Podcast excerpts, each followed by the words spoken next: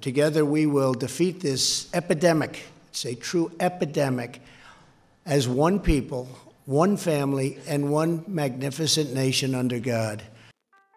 The U.S. is facing its worst public health crisis in years. The main culprit of that epidemic is the drug fentanyl.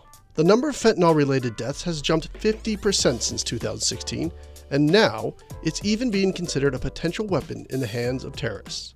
This is TicToc. I'm David Meyers. Joining me today from Washington is Bloomberg Health reporter Anna Edney. Thanks for joining us. Thanks for having me on. So I think people hear the word fentanyl and they know it's bad, and I and I, and they know it has to do with drugs, but I don't think they fully understand what it is. Can you summarize what fentanyl is for us? Yes, so fentanyl is an opioid. Um, a lot of us have heard about the opioid overdose epidemic. It's um, you know, been killing tens of thousands of Americans every year and, and growing. Um, fentanyl is the deadliest form of these opioids. So it's approved as a, um, a, a typical prescription drug for extreme pain relief. But what's happening is the um, there are you know people that make fentanyl um, illicitly in China and other countries that um, are are doing that. So to replicate sort of this fentanyl that's a prescription drug but they're making it even stronger. And so that's what people are taking because they they want to get you know they need a higher high essentially from their opioids. And so where are they finding fentanyl exactly? They're finding it in um in all over the U.S. It's been a huge problem, and particularly um, sort of in the Appalachia area, it's been there have been a lot of overdose deaths there.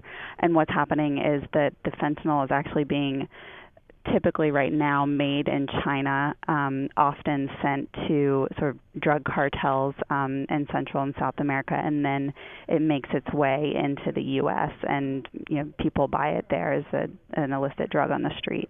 So, big cities, small cities, this is the drug at the center of what's being called the worst public health crisis in the U.S. right now so fentanyl is definitely at the center of this epidemic of op- opioid overdose deaths. It the number of deaths doubled linked to fentanyl from 2015 to 2016 to about 20,000. Wow.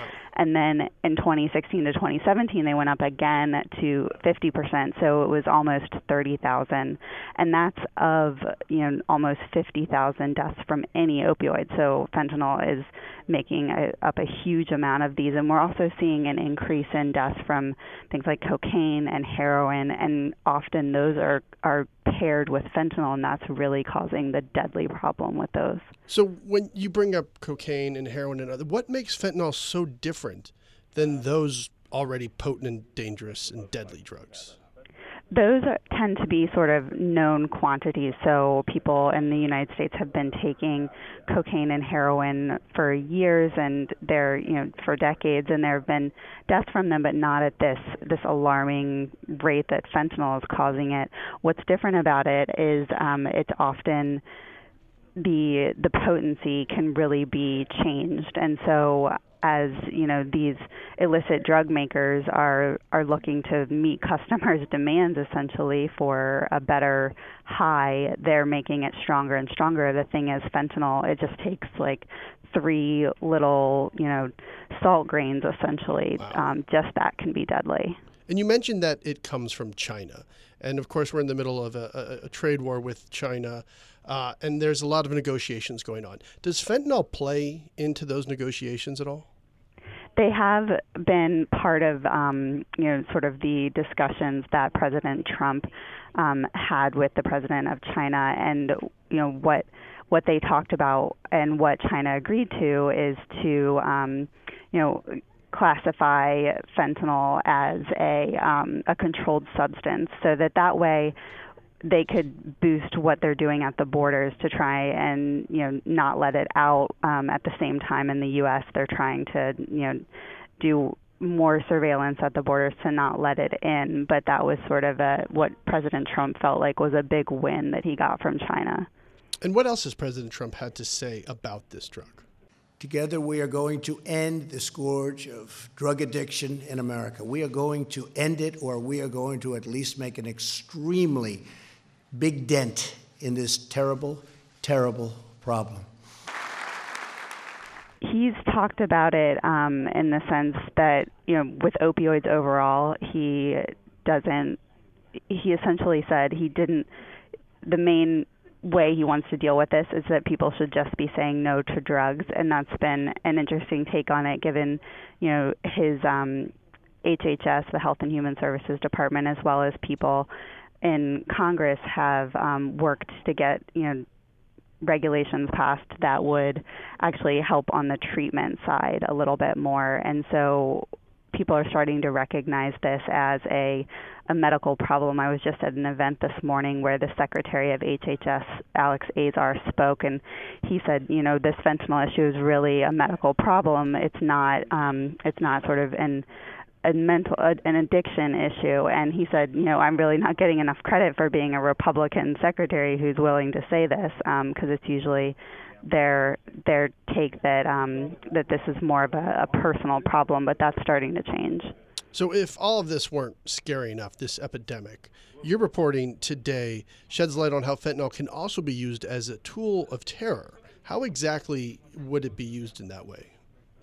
There are are different ways that it's possible that it could be used. Um, as in the article I mentioned, when it was used in Russia, um, when Chechen rebels took over a theater there the problem is it's really unpredictable, and so um, you know it was Russian officials using that to try and try and get the hostages out what or you know to get the the the rebels to let the hostages go what ended up happening when they sort of sent it in as in a gas form is that because it's so unpredictable it also killed a large amount of the 800 hostages who were in there.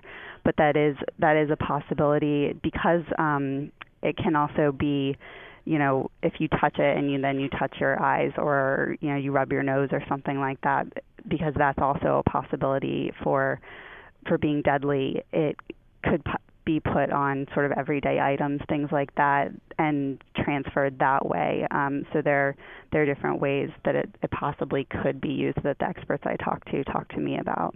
And it's so small that you wouldn't even know that you've put your hand on it or that you've you've put something in your mouth that, that might have had it. Right, exactly. It's um, it's easy to put a lot of doses without anyone even noticing on something, and then you know a lot of times it would just look like a white powder, so someone might not know that it, it is something that could be so deadly to them when they when they touch it. I want to get back to fentanyl uh, in the war on drugs. Is one problem with stopping fentanyl the fact that there's a clear supply and demand issue when it comes to the drug? I think the the issues with stopping it um, kind of go to the fact that this is you know, something that probably is, is typical in a, a lot of law enforcement situations, but um, law enforcement for a long time hadn't caught up to the fact that fentanyl was coming over the border. Um, you know, you only need a pretty small amount of it and so in in the story that I I wrote about, um, there was a traffic stop in Nebraska where they found 118 pounds of fentanyl. When you see these these bricks stacked up um, of the fentanyl in a picture, it's really not very large at all. Um, you know, it could be fit in a small panel in this this truck that you know it was a hidden panel in this truck that was taking the fentanyl from California to New Jersey. And so it wasn't easily detectable, and law enforcement didn't even know that they needed to be looking for it. Now that they know they need to look for it, the other issue is that it can constantly be tweaked. And so the people making this fentanyl can, you know, make some small chemical changes, and then it's again undetectable, but it's still fentanyl and it still gets people high. I mean, considering the health crisis and considering the terror threat, have we even scratched the surface on the federal or local level when it comes to combating this? There is certainly an effort to try and get at it, um, but it doesn't seem like we've been able to to make any enormous progress in stopping it. And the experts I talk to also think that now that there's sort of this um, increased awareness of it at the border by a lot of the border patrol agencies who are looking for it more, there's more federal funding to look for it. Um, that essentially that the making of fentanyl is just going to switch um, and kind of come more to the U.S. and be something that would be done, you know, essentially in house, and that's because the um, it's really easy to make. It's just been done in China because that's where it's always been done. It's very cheap to produce drugs over there. Even prescription drugs are made uh, very, very, very many of them are made in China, and so um, this was just sort of an extension of that. But the possibility is it will come back, it will come to the U.S. and to be made here at some point in the near future. Anna, thanks for joining us today. Thanks for having me. Make sure to follow Anna on Twitter. She's at Anna Edney. That's a TicToc for today. Thanks for listening, and please head on over to iTunes and let us know what you think. I'm David Meyers. You can follow me on Twitter at David F. Meyers, and you can get all your updates 24 7 at TicToc.